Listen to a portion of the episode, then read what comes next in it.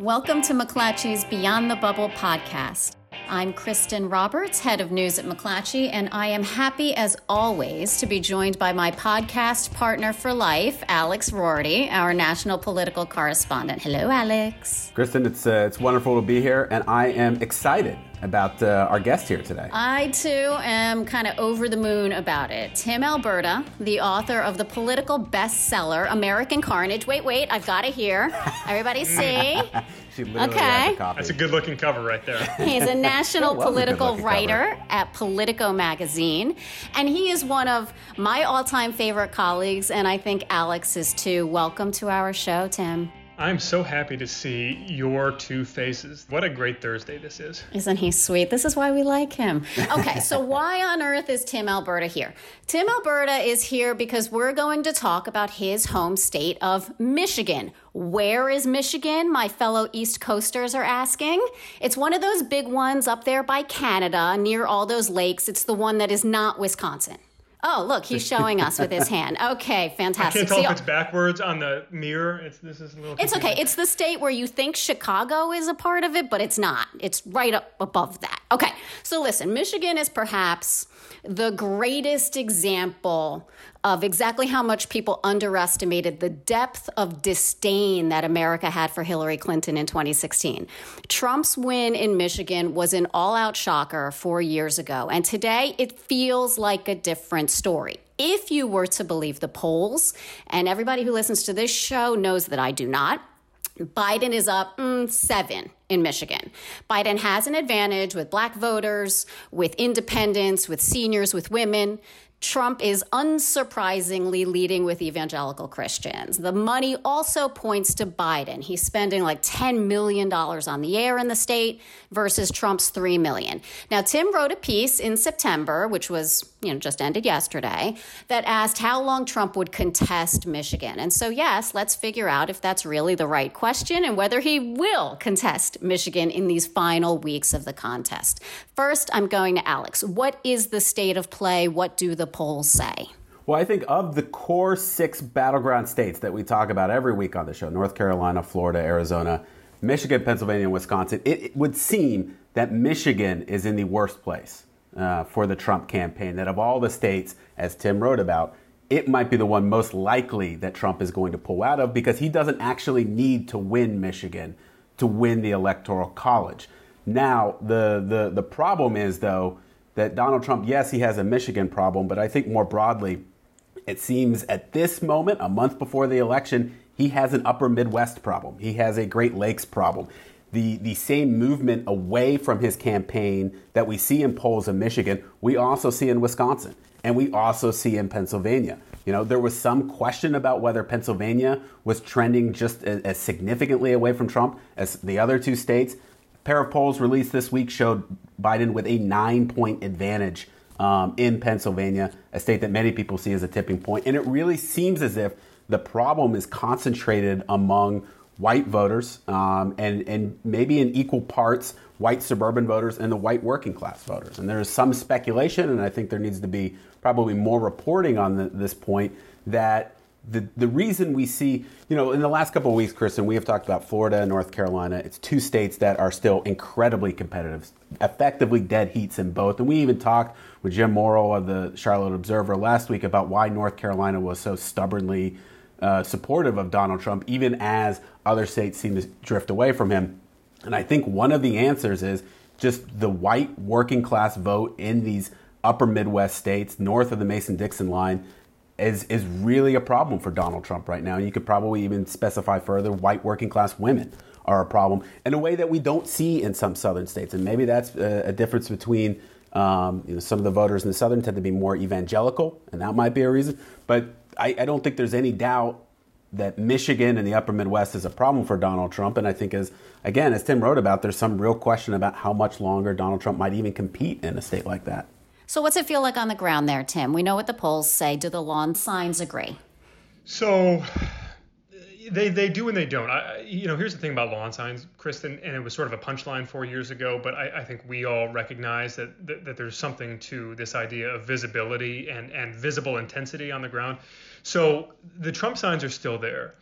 The biggest difference uh, from four years ago is that there are Biden signs now, and you didn't see Hillary signs four years ago. And it's not that the Biden signs have pulled up at like a one-to-one ratio with the Trump signs, but what I've really been struck by, and I've done a lot of driving over the last three weeks around Michigan and also into Wisconsin, up into PA, you see a pretty healthy number of Biden signs, uh, and and that suggests to me not necessarily some groundswell of intensity for Biden, but a groundswell of intensity against Trump that was missing four years ago. There, there just was not this this this enthusiasm on the ground to defeat Donald Trump. And, and obviously, you know, you, you could say that it's uh, sort of splitting hairs or that it's, you know, six of one, half dozen of another to talk about anti Trump intensity versus pro Democratic intensity. At the end of the day, what matters is that voters seem mobilized now in a way that they weren't four years ago. Matter of fact, I was having a conversation with a guy in Wisconsin, a one of the smartest Republicans in the state, who's a big Trump supporter. And uh, this was while I was out there a couple of weeks ago on a reporting trip. And he said, "Look, man," he's like, "I can tell you one thing for sure." He said the intensity on the ground the, among the left right now is way, way surpassing what it was during the Scott Walker recall. And he said, and, and I, and he wow. said, for me, that was the high water mark of my lifetime. He said, I never thought we'd see Democratic intensity like we saw in the in the recall. He said, this is light years beyond that. I, so, I assume you were going to say it was greater than the 2016 presidential race. That's what I thought he was going to say too. That's no, no, crazy. I know, and, and no, and, and that and that like knocked me off my chair. I, I I was I was just as shocked as you guys. And again, this is this is a guy who's a big Trump supporter and and uh, who's working to get Trump reelected. And he said, you know, I think we need to be honest with ourselves about about what this is, you know, what this means for us, right? And you keep in mind that look, you guys know this, but a lot of people forget you know, Donald Trump in a state like Wisconsin, especially, Donald Trump won fewer votes in Wisconsin in 2016 than Mitt Romney won there in 2012. Like this was not some, you know, uh, sort of force of nature, you know, um, norm-shattering performance by by Trump. He he ran well behind Ron Johnson, the the, the U.S. senator, on the same ticket. Uh, Trump wasn't that strong in Wisconsin. It's just that Hillary Clinton was very very very weak, and it was the same story in Pennsylvania, and certainly it was the same story in Michigan. When you see these threadbare margins from four years ago. Uh, it, it's it's sometimes uh, the all of the noise and the fury of of the Trump presidency can make us forget that this was that that these were margins so thin and really so insignificant that anything at all could change them. Like any any the slightest little breeze in our in our political environment could change them. And we're not looking at breezes right now right? We are looking at gusts. We're looking at significant changes in the political ecosystem. And in a state like Michigan look it's it's it's ultimately pretty simple. You've got a convergence of three things happening at the same time right? And this is what I've seen on the ground all over the state.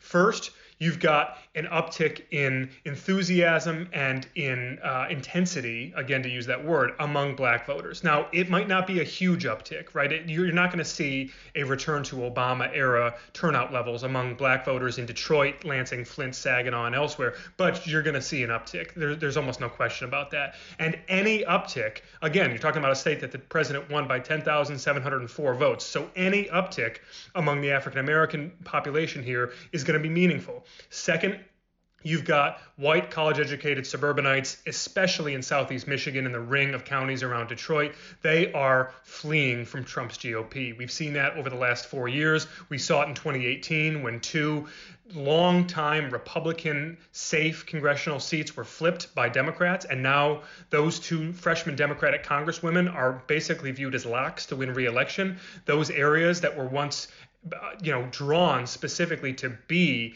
uh, lockdown red districts are now purple trending blue and that is just a, a, a, direct reflection of the critical mass of college educated affluent two car garage suburban voters in oakland county and livingston county that have turned their back on the republican party they've turned their back on their lifelong partisan affiliation at least as long as Trump is on the scene. And so that's the second part. And then the third part, you guys mentioned it, but it doesn't get enough attention. The white working class that Trump was so dominant with four years ago there's this expectation that he's going to perform to that same level again. And it's going to be really really hard. I mean i think nationally the number with non-college whites was 29% for hillary clinton if i recall. I think in michigan it was 32 or 33% like those are anemic numbers right? And and Donald Trump really captured lightning in a bottle. He happened to be he happened to have this really unique appeal to the, the, the blue collar white base in a state like Michigan and in PA and in Wisconsin. Uh, and he also happened to be facing somebody who was really uniquely unpopular with that same base. And so he was able to run up the score in ways that we never could have imagined. It's really hard to see. Donald Trump holding Joe Biden down to that same level. And again, it's not to say that Biden's going to improve on Hillary 2016 dramatically. But even if he improves by four, five, six points, these margins are so tiny that that makes all the difference. And so when you look at those three things in conjunction, it, you, start you start to understand why Michigan has really slipped from Trump. So let's dig into that piece of it because uh, let's figure out is Biden doing something different than Clinton did, or is it just a reflection of people coming back to Biden after simply hating Clinton? What is he doing that's different? How is he taking advantage? So I actually think it's mostly gravity to answer that question. I, I really do. Uh, so I, it, look, I think what Biden is doing different is that he's not Hillary Clinton, right? And that's the like, you know, Captain Obvious answer. But really, what Biden has going for him is a political brand that is palatable to a lot of these voters, right? Joe from Scranton, the guy who takes the Amtrak to work, right? Like at the end of the day, most voters are not super high information. They're not diving deep on the policy stances uh, on, on, on some of these candidates. Hillary Clinton was sort of famous in this region for talking about how a lot of these jobs aren't coming back, yeah. uh, for, for, being married to the guy who signed NAFTA and yeah. for defending it all those years later. So, like those basic things that even a low information voter knew about Hillary Clinton were really, really damaging to her, right? And also, let's face it, she she was a woman who was saddled with certain pieces of baggage that Joe Biden was never going to be saddled with uh, in in trying to appeal to some of these you know camouflage and Carhartt wearing voters in mid Michigan. And at the end of the day, like Biden has. Uh, at least Biden can get a foot in the door with these people and present a message to them in a way that Hillary Clinton probably couldn't in a lot of cases. So I think that that's a big part of it. But ultimately, it's gravity. Like the the the, the blue collar base of the Democratic Party has uh, has dried up over the last 20 years. We've seen that. Uh, you know, there's been this massive political realignment in America that's seen sort of this class inversion. Our old colleague Ron Brownstein's written so much about. Uh, but there are still strong remnants of that that that labor democratic. Uh, household that that you see and and and I've talked with some of these voters uh, I was up at a UAW plant in Lansing about a month and a half ago and I spent the afternoon talking with a bunch of the UAW members at local 752 I think it was and um, and and a bunch of these guys told me look I didn't vote four years ago. Uh, I, you know, I'm a, I'm a loyal Democrat, and I believe in uh, the Democratic Party, like in my blood. It's like who my family has has backed for generations. But I just I you know I couldn't bring myself to vote for Hillary Clinton, but I also felt like it was almost going to be a betrayal to vote for Donald Trump, so I just sat it out. Right? Some of those voters they're going to come back in the fold this time around. You, you, there's just no doubt about it. And then also, you know, Donald Trump was an experimental drug for a lot of those same voters. People who felt like the Democratic Party had sort of given up on them. I've never and, heard it described quite that way, but I think that's, that's I think there's really something really, on there. I mean, yeah, like they, they, were willing to try anything, right? They're like, you know, screw it. If I'm dying this slow and agonizing death, then sure, I'll, I'll try anything. Let you know, I'll give this guy a shot. Who knows? He's saying all the right things.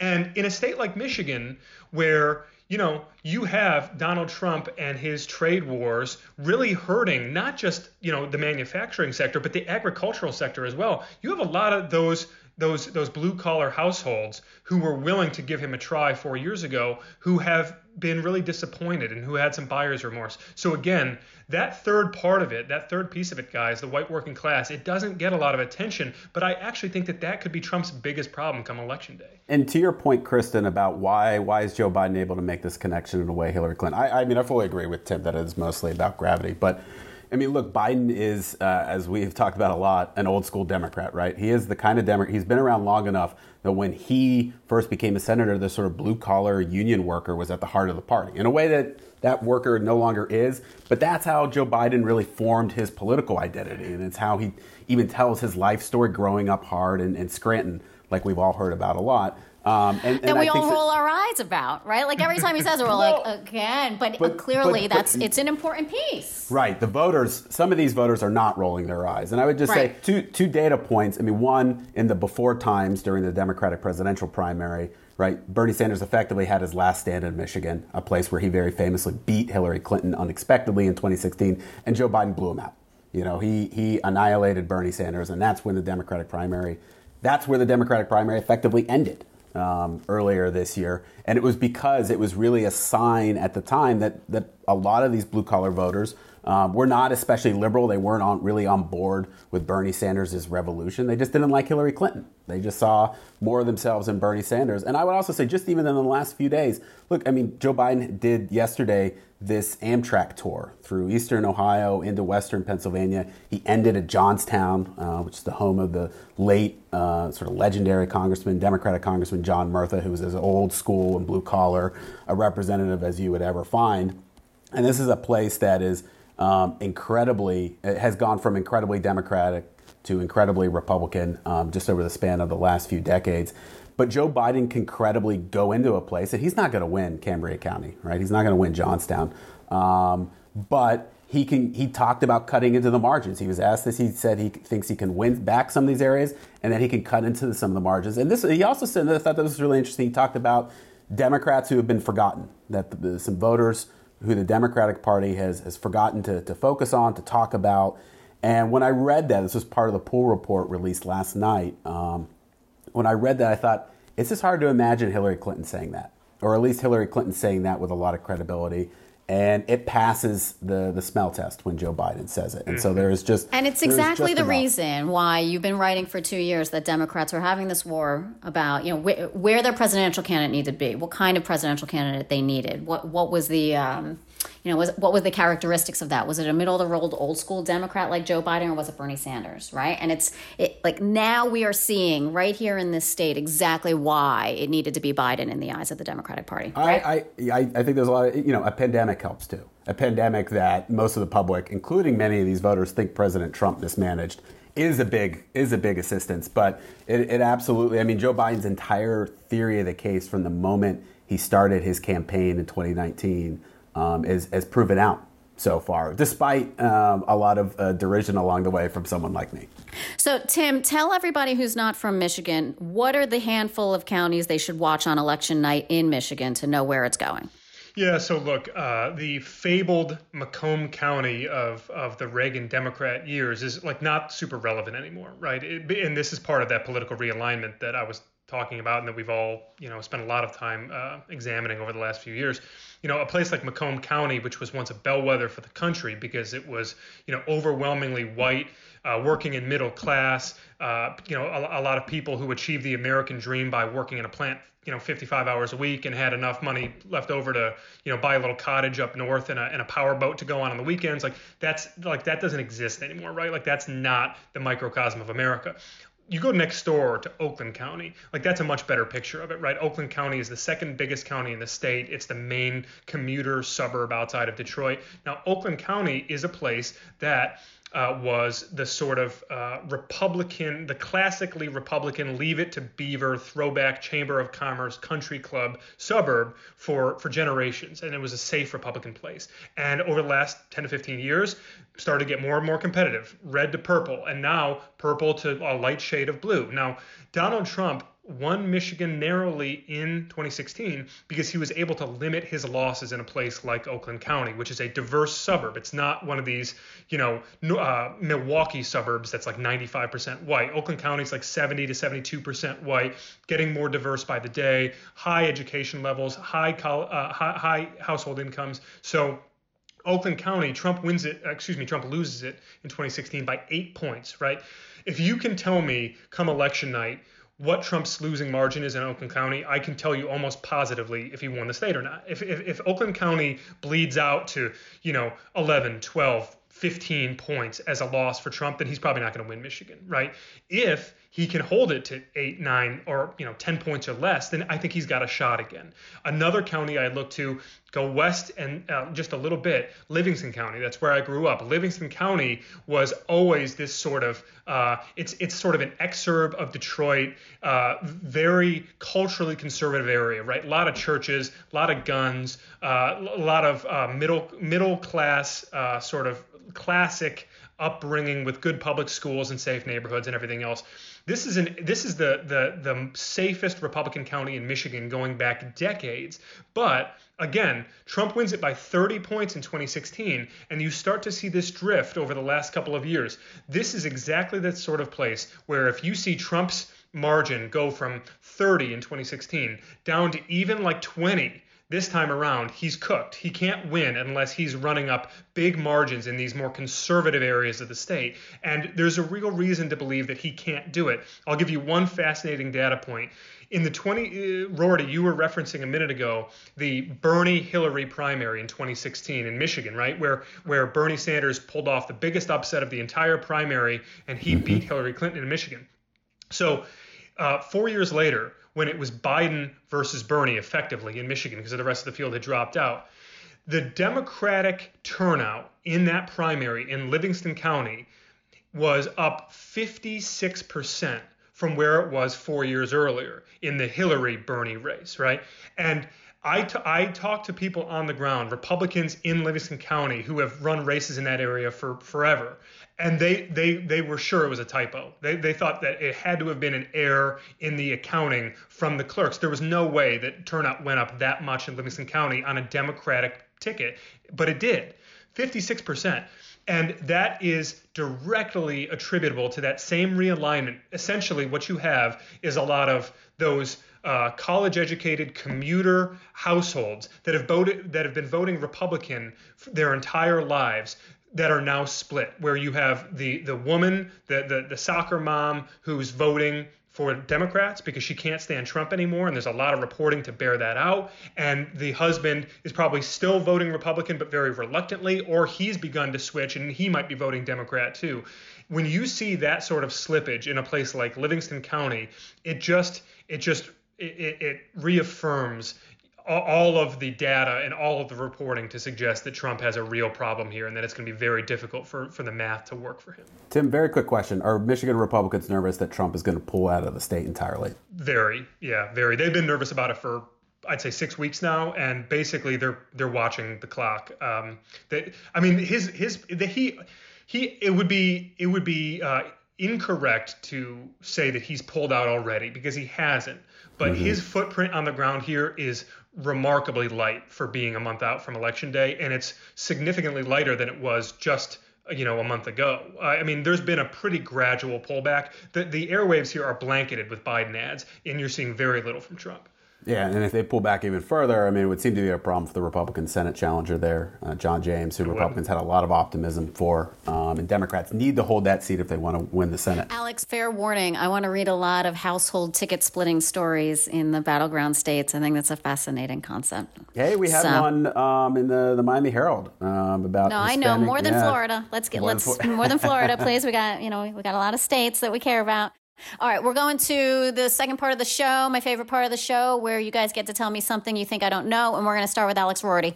Well, just before uh, we started recording this podcast, uh, we broke news this morning on Senate Leadership Fund, the main Senate Republican PAC, making a $10 million investment in, drumroll please, South Carolina. Uh, Lindsey Graham's reelection against Democrat Jamie Harrison. Um, an unexpectedly tight race that Republicans are suddenly nervous about, nervous in particular because Jamie Harrison, because he's running against Lindsey Graham, is uh, raising just an incredible amount of money. And there is fear that if Republicans don't even the score financially, that Harrison could sneak out a victory. I don't know if Republicans think ultimately that they're going to lose this race. In fact, I'm pretty sure they think they'll ultimately be okay in a deep red seat like that. But the point is, if you look at the down ballot posture and all the congressional races right now, it is a huge red flag for the GOP. We've been talking about Michigan. Politico reported this week that the DCCC had pulled out, pull, uh, ended its reservations in two key battleground seats in Michigan that were highly competitive in 2018. Um, uh, our colleague Bryan Lowry from the Kansas City Star reporting that in Kansas, another deep red seat, uh, that the uh, Republican Senate challenger Roger Marshall is actually in uh, what is effectively a dead heat, according to internal polls on both sides against the Democrat. Uh, so you have competitive races in Kansas and Georgia, seats that were incredibly competitive in the 2018 midterms. Not exactly a good year for Republicans. Um, are now suddenly being moved into the safe Democratic category by prognosticators. And we, you know, we can talk a lot about how just it, it's evident and the the top line numbers of the presidential race um, are very alarming for the GOP right now. But the the picture really doesn't get any better the further down the ballot you go when you take a closer look at the congressional races. All right, Tim, you're up. Look, I'll piggyback on what Roarty was just saying. Uh, we, like we need to start grappling with the possibility that this could be a total bloodbath in November, right? And it's not to say it's going to be, but it could be. Like you could see the sort of wave election that we haven't seen since Reagan in 84. Like you could see an absolute wipeout of Republicans in places that you never expected to see it. And and you know, Alex just mentioned these two seats in Michigan that were highly competitive in 2018 that are now basically off the map for all intents and purposes because and these were safe Republican seats drawn to be like held by Republicans for decades and suddenly they're not only held by Democrats but they look like they're going to be held by Democrats somewhat easily. One of those seats is the 8th district represented by Elissa Slotkin. Now, I've spent the summer sort of embedded with her campaign uh, when I've had the time to be embedded with her campaign, uh, writing this series of pieces trying to understand what 2020 looks like through the eyes of a candidate in a battleground district, in a battleground state. Uh, I'm going to give you a little taste of this story that this next installment, I think it's going to come out maybe tonight or tomorrow morning in Politico. But this latest installment with Slotkin, I track her over the course of a month, starting before the party conventions and ending just after Ruth Bader Ginsburg's death. And she and her campaign, they're sort of on this roller coaster, right? Where, like, one day they're feeling really, really good. They're seeing all these really positive signs. The next day, they're really freaked out because they're worried that Trump's law and order message is taking hold. She represents Livingston County, that very culturally conservative place I was talking about a minute ago, where she lost badly in 2018, and she's counting on making some inroads with those voters. So, this has been a fascinating kind of up and down, zigzagging trajectory to watch in a district like hers. And she got back the results of this internal poll about a week and a half ago that her campaign was really, really nervous about. And basically, the whole poll was built around trying to figure out whether the law and order message, the, the, the fear mongering, as she said, of the Trump campaign was working. And she was really concerned that it was. And they get the poll back. And instead, what they find is that her numbers are twice as strong essentially as they'd ever been in the district. And that her numbers among white college educated women are plus 35 that her numbers among all voters are about double what they are on average. And they're lo- trying they're looking under the hood trying to figure out how this is possible. And it all comes back to the issue questions. And they're realizing that all of these voters who are self-identifying as being concerned about the violence in the streets and about the social unrest they are simultaneously blaming Trump for it. They are they, they they are holding him responsible, not not necessarily for creating this environment, but for making things worse and for not doing anything to lower the, the temperature and bring down the volume. That is something that I have picked up anecdotally in my reporting over the last month, guys. But if that's true, if the metrics reported out in this poll are true, we are looking at a complete wipeout of the Republican Party this fall. Well, I, w- I would just quickly point out our colleague Dave Catanese reported the other week of how the Trump campaign had removed all its law and order messaging on air and gone completely economic yep. focused um, everywhere. And I think there's really no greater sign that that wasn't working. And Tim, to your point, maybe it was actually counterproductive. It, it, very well could have been, and that's something I don't think any of us would have expected. God, I love it when you guys are so smart. so smart. Just born this way. Love this conversation. All right, so Tim, thank you for coming on our show. Alex, thanks for coming to work today. Always happy to earn my paycheck. It's lovely. If you guys have not read Tim's book, look, I'll show it to you again. Yeah. it's totally readable. Alex, go write a book so that I can plug it. Yeah, Alex. I'm just hoping to finish my like 800 word story today. That's where I'm at right now. Baby steps. Cut Baby it by steps. 200 words and then file it to me. Thank you to our producer, Jeremy Sheeler, and to our executive producer, Davin Coburn. And thank you to our listeners. Check us out on Apple Podcasts, Spotify, Stitcher, or whatever app you're using these days. And if you like what you're hearing, please leave us a rating or a review. And if you don't like what you're hearing, I don't know, email Alex. Talk to you next week.